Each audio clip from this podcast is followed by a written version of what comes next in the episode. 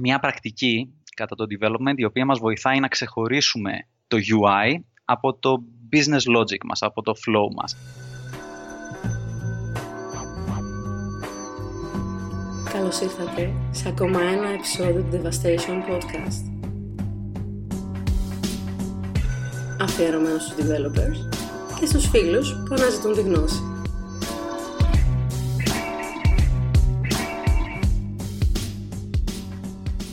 Καλησπέρα σε όλους. Είμαι ο Κώστας Μπαριώτης. Αυτό είναι το ένατο επεισόδιο Devastation Podcast και έχω απόψε καλεσμένο μαζί μου τον ε, Νίκο Ζηνά, έναν φίλο από Θεσσαλονίκη, ε, εμπλεκόμενος και αυτός έτσι ενεργά εδώ στα, στα της πόλης ε, και τα διάφορα, τις διάφορες ενέργειες που κάνουμε.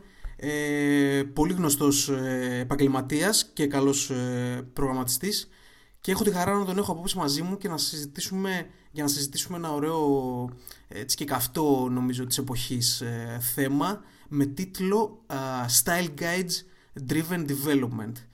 Ε, Νίκο, γεια σου, να σε καλωσορίσω. Καλησπέρα Κώστα, ευχαριστώ πάρα πολύ που με κάλεσες. Τίποτα, κανένα πρόβλημα. Τι κάνεις, πώς είσαι; Καλά, μια χαρά. Ε, είσαι Θεσσαλονίκη μόνιμα, έτσι, πλέον; Ε, πλέον ναι, είμαι Θεσσαλονίκη μόνιμα, έχει κανένα χρόνο τώρα. Έτσι, ωραία. Πώς φαίνεται η επιστροφή; Έχεις, το έχεις συνηθίσει πλέον, φαντάζομαι.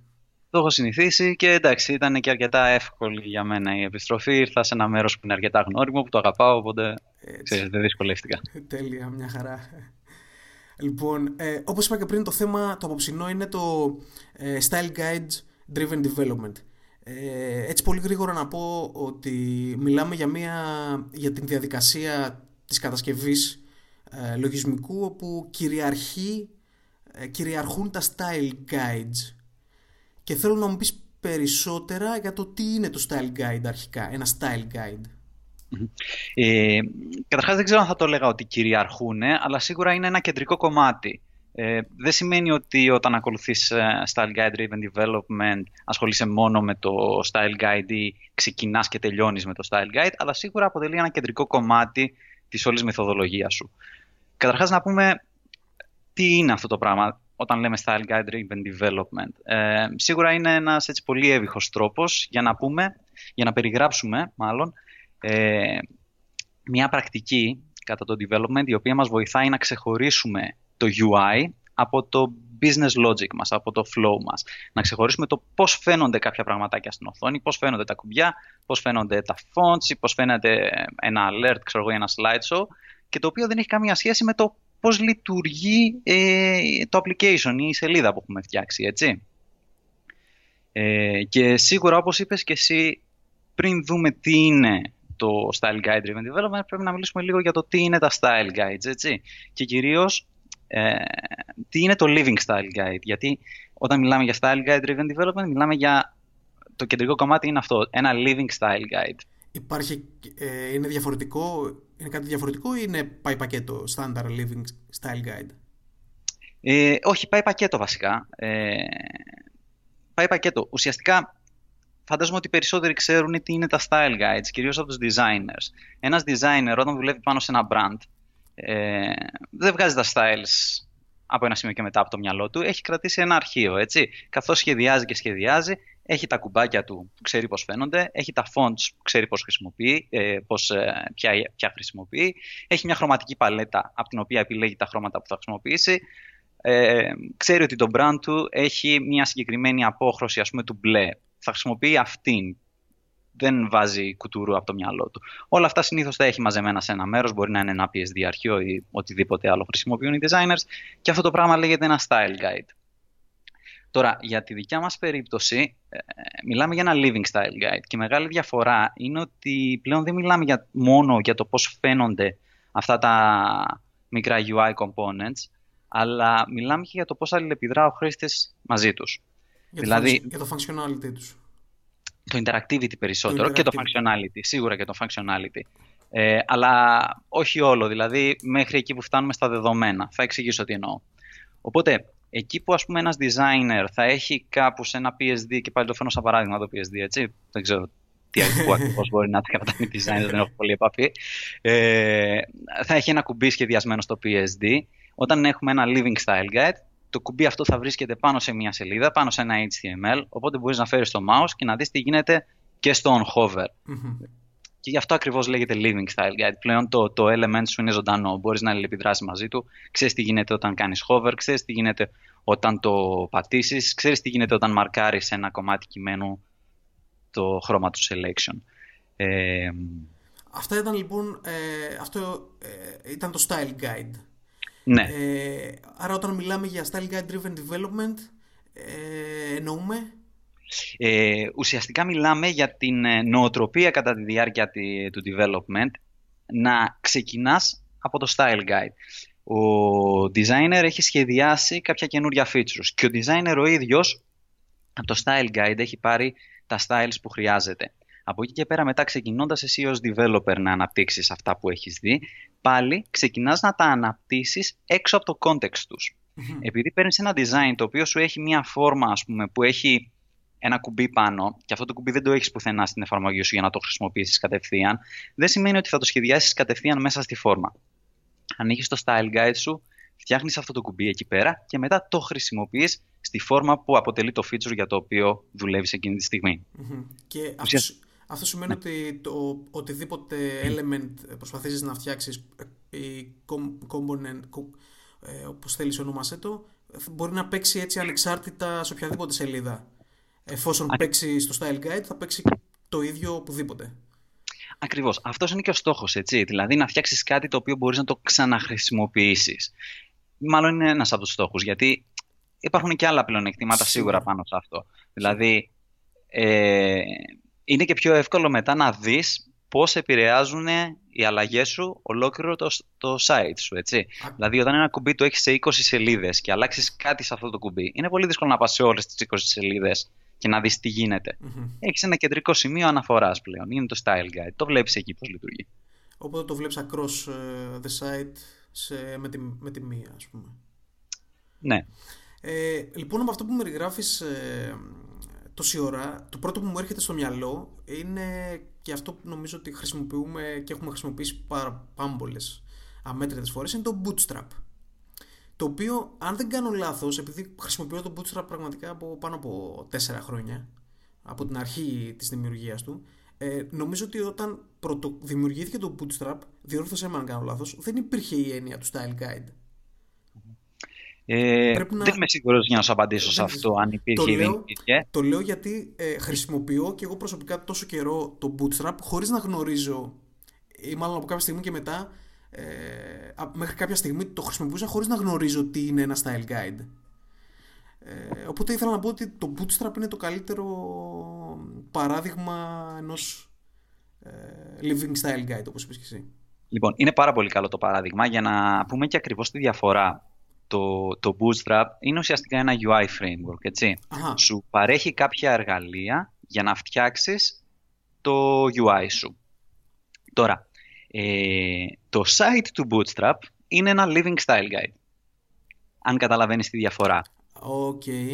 Λοιπόν, δηλαδή, οτιδήποτε φτιάξεις με τα εργαλεία που πήρες από το Bootstrap έχει ως living style guide, αν υποθέσουμε ότι δεν αλλάζει καθόλου τα styles, έτσι, ότι το χρησιμοποιείς as is, είναι το living style guide σου, είναι το site του Bootstrap, το οποίο μπορείς να το ανοίξεις, να πας να δεις πώς φαίνονται τα κουμπιά, να πας να δεις ποιος είναι ο κώδικας που θα χρειαστεί να χρησιμοποιήσεις για να εμφανίσεις ένα carousel, ας πούμε, ή το hero στην οθόνη ή οτιδήποτε άλλο μπορεί να έχει ε, το Bootstrap σαν εργαλεία, να σου δίνει σαν εργαλείο. Αυτό το πράγμα. Τώρα, εάν εσύ πεις ότι παίρνω το Bootstrap, κάνω και ένα clone το site του Bootstrap, το ανεβάζω σε ένα δικό μου μέρος και αρχίζω και αλλάζω το πώς φαίνονται, αλλάζω τα χρώματα του Bootstrap, τα fonts, όλα αυτά και βλέπω όλες αυτές τις αλλαγές καθώς τις κάνω στο clone που έχω δημιουργήσει και ξεκινάω από εκεί για να τα χρησιμοποιήσω μετά να τα βάλω στο site που φτιάχνω εγώ, τότε μιλάμε για την όλη διαδικασία που είπαμε ως Style Guide Driven Development. Τέλεια. Δεν ξέρω αν κατάλαβες τη διαφορά. Ε, κα- Την κατάλαβα, ναι, την κατάλαβα. Ε, άλλα παραδείγματα στ- από style guides; Ε, νομίζω ότι είναι αρκετά έτσι hot topic το συγκεκριμένο και πλέον όλες οι εταιρείες έχουν living style guides οπότε με μια μικρή έρευνα στο ίντερνετ θα βρεις σίγουρα πάρα πολλά. Πάρα πολλά. Τώρα Υπάρχει κάποιο που ξεχωρίζει ή που έχει κάτι το διαφορετικό; Ένα από αυτά που μου αρέσουν εμένα πάρα πολύ, γιατί το θεωρώ πάρα πολύ αναλυτικό και πολύ καλά δομημένο, ε, είναι το Style Guide από το Lonely Planet. Από εκεί και πέρα, ένα άλλο αρκετά γνωστό που φέρνει πολύ σε bootstrap, ας πούμε, στην όλη δομή του, είναι του Yelp. Ε, και άλλα, και άλλα πάρα πολλά. Είχε φτιάξει το PPC ένα που είχε γίνει αρκετά διάσημο. Ε, ήταν, δηλαδή κάλυπτε μέχρι και τη γλώσσα που θα μιλάς στο site. Αν θα είναι informal, formal, σε ποιες περιπτώσεις και αυτά. Το... Και άλλα, τώρα δεν μου έρχονται. Το ε, Pivotal ήταν ένα ε, πολύ καλό που είδα πρόσφατα. Ε, είμαι σίγουρος και εγώ ότι θα βρούμε, αν ψάξουμε, πάρα πολλά. Ε, είπες πριν ε, ένα πολύ ωραίο ε, πλεονέκτημα που έχει το, ε, μια τέτοια διαδικασία. Ε, ποια άλλα πλεονεκτήματα θα μπορούσαμε να, να συμπεριλάβουμε; Ε, κοίτα, νομίζω ένα βασικό πλεονέκτημα είναι ότι όταν έχεις ένα living style guide στο οποίο μπορείς να αναφέρεσαι, δημιουργεί μια κοινή γλώσσα ανάμεσα σε όλα τα μέλη της ομάδας. Και όταν λέω κοινή γλώσσα ανάμεσα σε όλα τα μέλη της ομάδας, μιλάμε για ε, μέλη με διαφορετικές δεξιότητες. Δηλαδή, ο designer, ο product owner, ο developer να μπορούν να μιλάνε για κάτι με το ίδιο πράγμα. Όταν λέω carousel, να καταλαβαίνουμε όλοι ότι εννοούμε Όταν, όταν μιλάω για alert, να καταλαβαίνουμε ότι εννοούμε αυτό. Γιατί, ξέρεις, alert μπορεί να είναι αυτό που πετάει ε, ο Chrome, ας πούμε, όταν γράφεις alert στη JavaScript. μπορεί να είναι ένα άλλο pop-up, μπορεί να είναι εκείνη η μικρή μπάρα που εμφανίζεται ε, πρώτο-πρώτο στην οθόνη όταν γίνεται κάποιο λάθος. Σίγουρα το alert είναι, ξέρεις, έχει, μπορεί να είναι ένα project διαφορετική η σημασία του. Ε, όταν έχεις ένα living style, στο οποίο, living style guide στο οποίο μπορείς να αναφέρεσαι, ξέρεις ότι ό,τι γράφει εκεί πέρα είναι αυτό το οποίο εννοούμε όλοι όταν μιλάμε για κάτι. Ε, Οπότε ε, έτσι δημιουργούμε ένα συμβόλαιο μεταξύ της ομάδας που μια κοινή γλώσσα όπως είπες που θα πρέπει όλοι όταν αναφερόμαστε σε αυτό να, καταλα... να καταλαβαίνόμαστε, να καταλαβαίνουμε ένας τον άλλον. Ακριβώς, ακριβώς. Και πέρα από αυτά, όταν πλέον ε, ανοίξεις το Style Guide να το δεις, κατευθείαν έχεις ένα overview του όλου UI σου με αρκετά μεγάλη ακρίβεια, έτσι. Οποιοςδήποτε ανοίξει το, το Style Guide μπορεί να δει, όπα, έχουμε αυτά τα components με τα οποία μπορούμε να φτιάχνουμε σελίδες. Ξέρεις τι, φτιάξαμε ένα καινούριο design, στο, το οποίο βλέπουμε αυτό το πραγματάκι εδώ πέρα δεν υπάρχει πουθενά στο style guide μας. Mm-hmm. ξέρουμε ότι να, ένα task πρέπει να φτιάξουμε αυτό το πράγμα να το βάλουμε. Έχεις πολύ ακριβή εικόνα του τι μπορείς και τι δεν μπορείς να κάνεις και σε ποια πράγματα χρειάζεται να επενδύσεις επιπλέον χρόνο για την υλοποίηση. Mm-hmm. Ε, επίσης πολύ σημαντικό ένα κεντρικό σημείο που μπορούμε να κάνουμε automated ε, testing ε, ακρός και πάλι σε όλα τα UI elements και το interactivity και το functionality ε, στο site. Νομίζω είναι, είναι βασικό αυτό το πράγμα. Δηλαδή, ξέρεις ότι αν αλλάξεις κάτι θα το δεις πρώτα στο style guide ότι άλλαξε. Αν για κάποιο λόγο τα αλλάζεις μέγεθος στα fonts και αυτό το πράγμα επηρεάζει ε, τα tabs σου ας πούμε, δηλαδή μπορεί να σπάει τα tabs, θα, θα το δεις στο style guide με τη μία. Τώρα από εκεί και πέρα για, για automation υπάρχουν εργαλεία, δεν είναι, υπάρχουν μερικά εργαλεία που είναι γενικά για automation σε UI. Ε, δεν είναι, τουλάχιστον εγώ δεν γνωρίζω κάποιο που να αναφέρεται συγκεκριμένα για living style guides, παρόλο που μπορείς να τα χρησιμοποιήσεις ε, πάνω σε style guides. Ε, ε, ένα που ξέρω εγώ που, συγγνώμη, που είχα χρησιμοποιήσει για λίγο καιρό έτσι, πειραματικά περισσότερο είναι το Galen Framework που σε βοηθάει να είναι κάτι σαν unit tests για UI και για responsive UI κυρίως.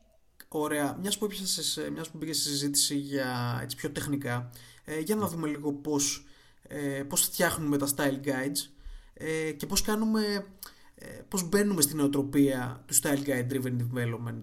Έχεις κάποια συγκεκριμένα θέματα ε, που απαιτούνται ας πούμε για αυτή τη ε, διαδικασία; κάποια εργαλεία, υπάρχουν μεθοδολογίες, κάποιες διαδικασίες; Ναι, κοίτα, το πιο βασικό είναι να, να έχει ένα κοινό mentality όλη η ομάδα. Έτσι. Δηλαδή να ξέρουν τι στόχους έχουν, να έχουν συμφωνήσει το πώς θα το κάνουν και να προχωράνε όλοι με το ίδιο mentality. Όταν, και όταν λέω η ομάδα και πάλι δεν εννοώ τους developers και μόνο. Έτσι. Δηλαδή είναι ένα πράγμα το οποίο πρέπει να το καταλάβουν όλοι. Και ο designer και ο product owner και οποιοδήποτε άλλος εμπλέκεται σε αυτή τη διαδικασία. Ε, Άρα, ουσιαστικά... Άρα οπωσδήποτε δεν είναι κάτι που αφορά μόνο τους developers; Όχι, σίγουρα Ε, όλα ξεκινάνε σίγουρα από τον designer αρχικά, έτσι. Δηλαδή και ο designer χρησιμοποιεί αυτό το style guide πλέον, το ίδιο που χρησιμοποιούν και οι developers. Διαλέγει από αυτό το style guide τα elements ε, που θα βάλει στο καινούριο feature που σχεδιάζει και φυσικά ο designer είναι και αυτός που αποφασίζει την επέκταση του style guide. Αν δει ότι κάποια στιγμή κάποιο θέλει να φτιάξει καινούργια πράγματα και δεν τον καλύπτουν, αποφασίζει ότι αυτά είναι τα καινούργια πράγματα που θέλουμε να μπουν στο style guide. Και από εκεί ξεκινάει το πράγμα. Από εκεί και πέρα, όταν θα φτάσει το design στον developer για να το υλοποιήσει, δικό του καθήκον είναι πάλι να ξεκινήσει από το style guide. Δηλαδή η πρώτη του δουλειά βλέποντας ένα design είναι να πει αυτά τα UI elements τα έχω διαθέσιμα, μπορώ να τα χρησιμοποιήσω στην καινούργια σελίδα ή στο καινούριο κομμάτι που θα συνθέσω, αλλά αυτά τα UI elements δεν τα έχω διαθέσιμα και είναι πράγματα που ανήκουν στο style guide. Οπότε ξεκινώντας το development πάει να τα αναπτύξει για το style guide, μέσα στο style guide, όχι μέσα στο feature που φτιάχνει. Αχα. Αυτή είναι η μεγάλη διαφορά. Και αφού τα βάλει εκεί πέρα μπορεί να τα χρησιμοποιήσει ε, στο feature του. Και οποιοδήποτε, Οπότε... και οποιοδήποτε άλλος με τη σειρά του να χρησιμοποιήσει το ίδιο ε, feature. Ακριβώς αυτό. Οπότε η διαδικασία πάει κάπως έτσι. Ε... Υπάρχει κάποια μεθοδολογία; Ε, εντάξει, φαντάζομαι όχι συγκεκριμένη. Ε, μάλλον μετά υπάρχουν μεθοδολογίες συγκεκριμένες για την ανάπτυξη συγκεκριμένων ε, ε κομματιών όπως τους CSS ε, ή της JavaScript. Έτσι. Αυτά είναι πράγματα που τα αποφασίζουμε, ε, είναι κομμάτι του, της διαδικασίας. Ακριβώς. Κοίτα, για μεθοδολογίες που είπες, νομίζω το πιο βασικό είναι ότι θα πρέπει, ειδικά οι developers σε αυτή την περίπτωση, να καταλάβουν λίγο τι είναι το ας πούμε componentized approach στο UI. Ε, είναι αρκετά, επίσης είναι ένα αρκετά hot topic της εποχής. Μιλάμε για components, μιλάμε, ξέρεις, υπάρχει το Spectre Web Components που φτιάχνεις custom elements από εκεί. Η React επίσης βασίζεται στην ίδια λογική ότι όλο μας το UI μπορεί να ε, συντεθεί από διάφορα μικρά elements. Το κάθε μικρό element είναι αυτόνομο, είναι ένα ας πούμε black box, έτσι. Δεν σε ενδιαφέρει πώς είναι δομημένο ένα τέτοιο component, σε ενδιαφέρει απλά μόνο πώς κάνει interact με το υπόλοιπο ε, ecosystem, ας πούμε, με τα πράγματα γύρω του. Ε, αυτό το componentized approach είναι πάρα πολύ βασικό όπως καταλαβαίνεις στα Living Style Guides γιατί ο σκοπός σου είναι ακριβώς να φτιάξεις πολλά τέτοια components τα οποία θα τα ξαναχρησιμοποιήσεις σε, ε, στην εφαρμογή σου ξανά και ξανά. Τώρα, ε, για να φτιάξεις αυτά τα components, στο τεχνικό τους κομμάτι, κυρίως χρειάζεσαι CSS, ας πούμε, έτσι. Δηλαδή, όταν μιλάμε για living style guides, ας πούμε ότι το 70% είναι CSS, το 30% είναι JavaScript, ίσως και λιγότερο. Ε, υπάρχουν πάρα πολλές αρχιτεκτονικές, νομίζω, ε, για CSS στη σημερινή εποχή. Ε, ενδεικτικά μόνο θα αναφέρω, είτε μιλάμε για SMAX, Object Oriented CSS, Atomic Design, ε, BEM, ε, Inverted Triangle. Όλα αυτά στην ουσία είναι το ίδιο Όλα αυτά σου επιτρέπουν να φτιάξεις μικρά reusable components τα οποία συνθέτουν UIs. Αυτό το πράγμα είναι όλα αυτά τα... όλες αυτές οι αρχιτεκτονικές. Ε, οπότε ναι, πιστεύω ότι όταν δουλεύεις σε ένα περιβάλλον με style guide driven development, οπωσδήποτε πρέπει να έχεις μαζί και μια τέτοια αρχιτεκτονική. Να του συνοδεύεις από μια τέτοια αρχιτεκτονική, γιατί αλλιώς δεν μπορείς να το κάνεις τόσο απλά. Ε, το ίδιο συμβαίνει και στην, ε, και στην JavaScript, όπου έχουμε πάλι, μπορούμε να, ακολουθήσουμε, να ακολουθήσουμε κάποιους κανόνες, προκειμένου να γράψουμε ε, κώδικα για το interactivity, όπως είπες και πριν, ε, των elements. Ε, και είμαι σίγουρος ότι υπάρχουν και εκεί άλλες πόσες, αλλά πόσα standards ε, που μπορούμε να ακολουθήσουμε. Ε, σίγουρα. Ούτως ή άλλως πάλι μιλάμε για κάτι αντίστοιχο. Έτσι. Δηλαδή και στη JavaScript, σε όλες τις γλώσσες προγραμματισμού βασικά, υπάρχουν modular architectures, δηλαδή δεν είναι καινούριο concept. Απλά ουσιαστικά αυτό το modular architecture όταν μεταφερθεί στο UI μιλάμε για componentized approach. έρχονται στο μυαλό σου κάποιες καλές πρακτικές που πρέπει να ακολουθούμε ε, εκτός των ε, μεθοδολογιών και τα λοιπά που είπαμε πιο πριν. Ε, πρέπει να ακολουθούμε στην διαδικασία αυτήν. Ε, ναι, νομίζω ότι το πιο βασικό κομμάτι είναι να όταν παίρνεις όταν έρθει η ώρα και σου έρθει ένα design για να υλοποιήσεις κάποια features, τέλος πάντων τα task του sprint σου ή τα task του επόμενου, των επόμενων εβδομάδων ή οτιδήποτε, είναι βλέποντας αυτά που σου έχουν έρθει, να μπορέσεις να διαχωρίσεις στο μυαλό σου ε, τι είναι UI και τι είναι feature. Δηλαδή, μπορεί να σου έρθει ένα feature, ένα, να υλοποιήσεις ξέρω, ένα pricing table. Εντάξει. Αυτό το πράγμα είναι pricing για εκείνο το συγκεκριμένο feature, αλλά είναι ένα table, ας πούμε. Είναι η μορφή ενός table που μπορεί να χρησιμοποιηθεί οπουδήποτε αλλού στην εφαρμογή σου αύριο μεθαύριο. Πρέπει να κάνεις αυτό το διαχωρισμό. Mm-hmm. Και να πεις ότι θα βγάλω ένα, UI, ένα component, ας πούμε, που θα είναι το table, το οποίο το βάζω στο style guide μου και χρησιμοποιώ αυτό το table για να φτιάξω το pricing table που χρειάζεται ε, αυτή τη στιγμή. Αχα. Ε, άρα θα πρέπει, θα χρειαστεί καλή σκέψη ε, πριν πάμε να κουμπίσουμε το, ε, το style guide και να προσθέσουμε είτε να αφαιρέσουμε κάποιο, ε, κάποιο element.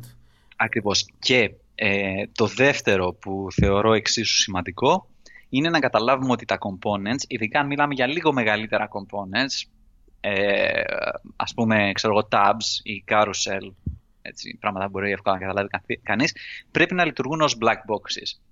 Όταν έχεις δύο components στην οθόνη, μπορεί να υπάρχει κάποιο API, API με το οποίο ε, κάνουν interact το ένα με το άλλο, να περνάει παράμετρους το ένα στο άλλο, αλλά ποτέ το ένα component δεν αγγίζει τα internals του αλλου Για να μπορείς να έχεις decoupled κώδικα, τον οποίο μπορείς να το χρησιμοποιήσεις σε διαφορετικά σενάριο. Ωραία. Τέλεια, ναι. Πολύ ωραία. Α, ε, για να δούμε λίγο τα εργαλεία ε, που χρησιμοποιούμε ε, σε αυτές τις περιπτώσεις. Είπε, είπες ναι. πριν έτσι ε, ένα πολύ ωραίο, μια ωραία τεχνική, την οποία θα, την εκλάβω σαν ένα εργαλείο. Κάνεις clone το bootstrap και το, το repository, το bootstrap site και ναι. ξεκινάς και χτίζεις εκεί πάνω. Ναι. Αυτό είναι ένας πάρα πολύ ωραίος generator για να ξεκινήσεις να φτιάξεις το δικό σου style guide. Ακριβώς. Έχεις άλλα παρόμοια εργαλεία; Υπάρχουν άλλοι generators, ας πούμε, boilerplates που μπορεί κάποιος να χρησιμοποιήσει; Λοιπόν, γενικά υπάρχουν και αρκετά εργαλεία πλέον στο, για το συγκεκριμένο πράγμα. Νομίζω ένα από τα πρώτα που είχε ε, δημιουργηθεί ήταν κάτι που λέγεται KSS, το οποίο ουσιαστικά ε, είναι κάτι σαν JSDoc. Πώς έχουμε το JSDoc για την JavaScript, στο οποίο JSDoc πάνω από κάθε function γράφεις περίπου τι είναι αυτή η function, ποιες παραμέτρους παίρνει, τι επιστρέφει. Αχα, βάζεις annotations. Annotations, ναι.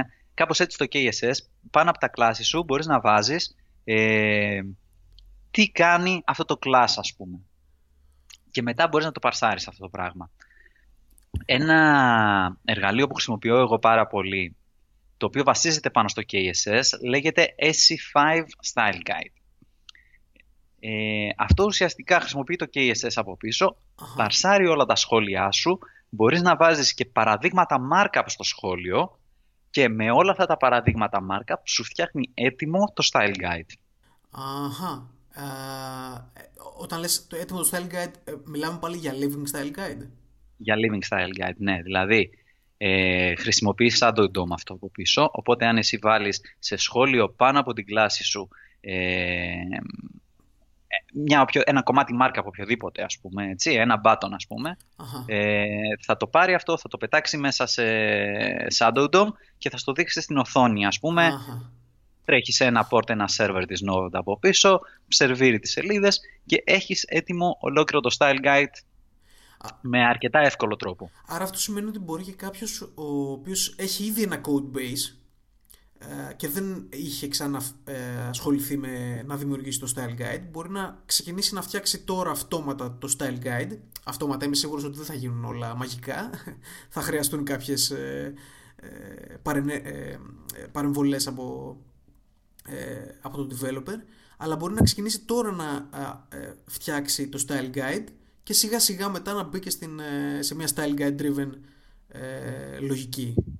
Ναι, ναι, σίγουρα. Σίγουρα γίνεται αυτό. Ε, ούτως ή άλλως, ουσιαστικά δουλεύει μόνο με τα σχόλια. Δεν έχει σημασία τι έχεις γράψει στην κλάση από κάτω, στη CSS κλάση από κάτω. Παρσάρει τα σχόλια. Αν εσύ βάλεις σχόλιο σε ένα μόνο, θα ξεκινήσεις με ένα style guide που έχει ένα πραγματάκι μέσα. Αχα. Οπότε μπορείς να ξεκινήσεις και σε υπάρχουσα βάση. Πολύ Ε, Είμαι σίγουρος ότι είναι πολύ χρήσιμο. Θα είναι πολύ χρήσιμο αυτό. Είναι πολύ χρήσιμο. Απλά να πω ότι το μειονέκτημα αυτής της ε, προσέγγισης ε, είναι ότι είναι αρκετά δύσκολο στη διαχείριση. Δηλαδή, αλλάζει το CSS, πρέπει να θυμάσαι να αλλάζεις τα σχόλια. Πολλές φορές αλλάζεις έναν κανόνα κάπου αλλού, πρέπει να θυμηθείς πού έχεις βάλει το παράδειγμα με τη markup, να πας να αλλάξεις το αντίστοιχο παράδειγμα. Ε, οπότε έχει κάποιο maintenance overhead, ας πούμε, το να το χρησιμοποιήσεις. Ε, γι' αυτό το λόγο υπάρχουν και κάποια άλλα εργαλεία που έχουν διαφορετικές προσεγγίσεις ε, χρησιμοποιώντας ξεχωριστά αρχεία, μπορεί να είναι με markup, μπορεί να είναι ε, ακόμα και templates ε, με, sorry, με markdown ή templates με markup ας πούμε. Αχα. Ε, νομίζω ότι τα, το ένα που είναι πάρα πολύ γνωστό είναι το Pattern Lab Α, και του- το δεύτερο Του Bra- Brad Frost είναι αυτό; του Brad Frost ακριβώς το οποίο ε, παίζει αποκλειστικά με το Atomic Design από όσο ξέρω δεν το έχω χρησιμοποιήσει για να είμαι ειλικρινής Μμμ. αλλά από ό,τι ξέρω ότι βασίζεται στο Atomic Design που επίσης είναι του Brad Frost έτσι Μμμ. Α, μίλαγαμε πριν για CSS Architectures είναι αυτό που έχει ορίσει ο Brad Frost και χρησιμοποιεί και αυτός ε, και μετά ένα άλλο είναι το Source.js το οποίο στηρίζεται σε Markdown πάλι ε, για να περιγράφει τα UI components του. Α, α, α, ε, εδώ μιλάμε για το interactivity του, του element και το Source.js. Ε, όλο, όχι μόνο και το πώς θα δείξει το element ας πούμε στο style guide και το τι interact θα κάνει. Ναι. Αχα, πολύ ωραίο. Αυτό είναι σίγουρο, αυτό θα είναι σίγουρα πολύ ενδιαφέρον. Είναι ενδιαφέρον. Ε, νομίζω ότι είναι αρκετά, είναι και ανεβασμένος ο βαθμός δυσκολίας για να το χρησιμοποιήσεις ας πούμε. Αχα, κατάλαβα. Γι' αυτό ίσως, γι' αυτό ίσως εγώ προτιμώ λίγο το SC5 Style Guide. Είναι, είναι πολύ εύκολο να ξεκινήσεις νομίζω. Πολύ εύκολο να ξεκινήσεις. Πολύ ωραία.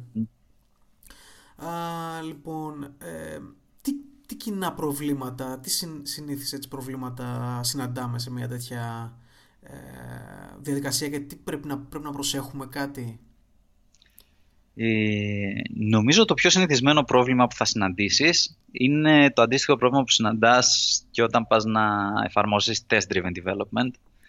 Ε, δηλαδή και μη developers είτε developers που δεν το έχουν κάνει στο παρελθόν αρχίζουν και αγχώνονται για το χρόνο. Δηλαδή ε, λένε ας πούμε ε, θέλω να υλοποιήσω το feature, αλλά πρέπει να γράψω και τα unit tests, άρα δεν θα προλάβω να το κάνω όλο αυτό. Το, το feature θέλει τόσο χρόνο για να γίνει και τα unit tests θέλουν τόσο χρόνο για να γίνουν.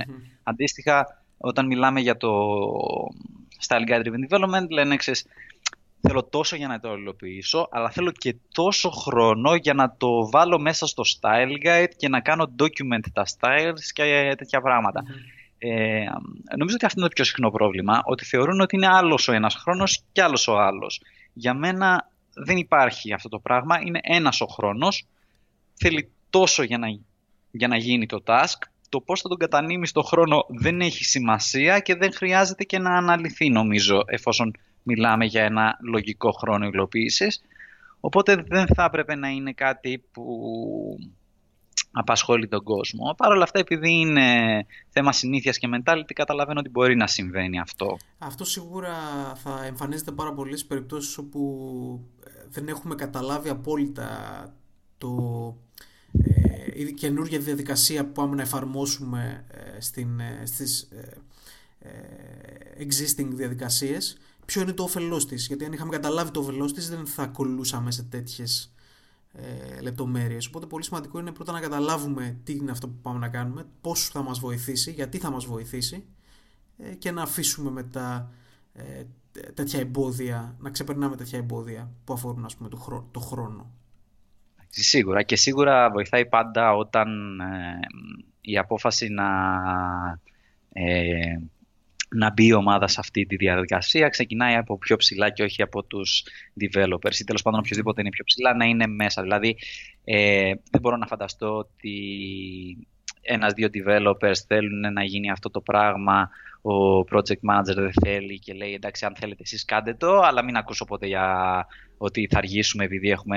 Ναι. Ε, εκεί πέρα ξέρεις ότι αρχίζουν τα προβλήματα, δηλαδή αν δεν είναι on board όλοι, ε, υπάρχουν προβλήματα. Και σίγουρα όταν υπάρχουν προβλήματα, εκεί ελοχεύει, ελοχεύει και ο κίνδυνος του να έχεις μισά πράγματα. Γιατί εάν δεν είναι committed όλοι σε αυτό το πράγμα, εάν δεν ανανεώνεται το style guide, ε, εάν μείνει πίσω, αυτόματα χάνει κάθε χρησιμότητα. Δηλαδή, αν δεν έχεις όλα τα UI elements στο style guide, αυτόματα σημαίνει ότι δεν μπορείς να κάνεις όλα αυτά που είπαμε, να τα ξαναχρησιμοποιήσεις, να τα τσεκάρεις, να, να, να. Και φτάνουμε σε ένα σημείο, σε ένα έτσι, ε, ακατάστατο code base, οι μισοί να χρησιμοποιούν το ένα, οι μισοί να χρησιμοποιούν το άλλο. Εντάξει, γνωστές καταστάσεις. Τις έχουμε ζήσει όλοι, δεν χρειάζεται να τις ξανασυζητήσουμε. Ακριβώς, ακριβώς. Τέλεια, πολύ ωραία. Νίκο, νομίζω καλύψαμε πολύ μεγάλο μέρος ε, ε, του Style Guide Driven Development. Είναι πραγματικά μια πολύ ενδιαφέρον ε, τακτική.